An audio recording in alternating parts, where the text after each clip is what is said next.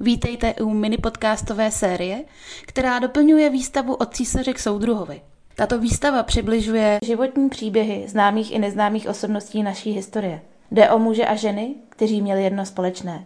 Nebáli se být sami sebou. Moje jméno je Michaela Jirsová a dnes vám představím příběh Josefíny Skotnické. Narodila se v obci Skotnice na Valašsku a brzy osiřela. Na Prahu dospělosti se stala jednou z baťových mladých žen – ve Zlíně se seznámila se svojí celoživotní družskou Zdeňkou a společně se přestěhovali kousek od Brna. Josefína pracovala jako šoférka a stala se první brněnskou taxikářkou. Kromě toho se věnovala i psaní básní a její sbírka vyšla v roce 1998 spolu s rozhovorem jako příloha časopisu Promluv.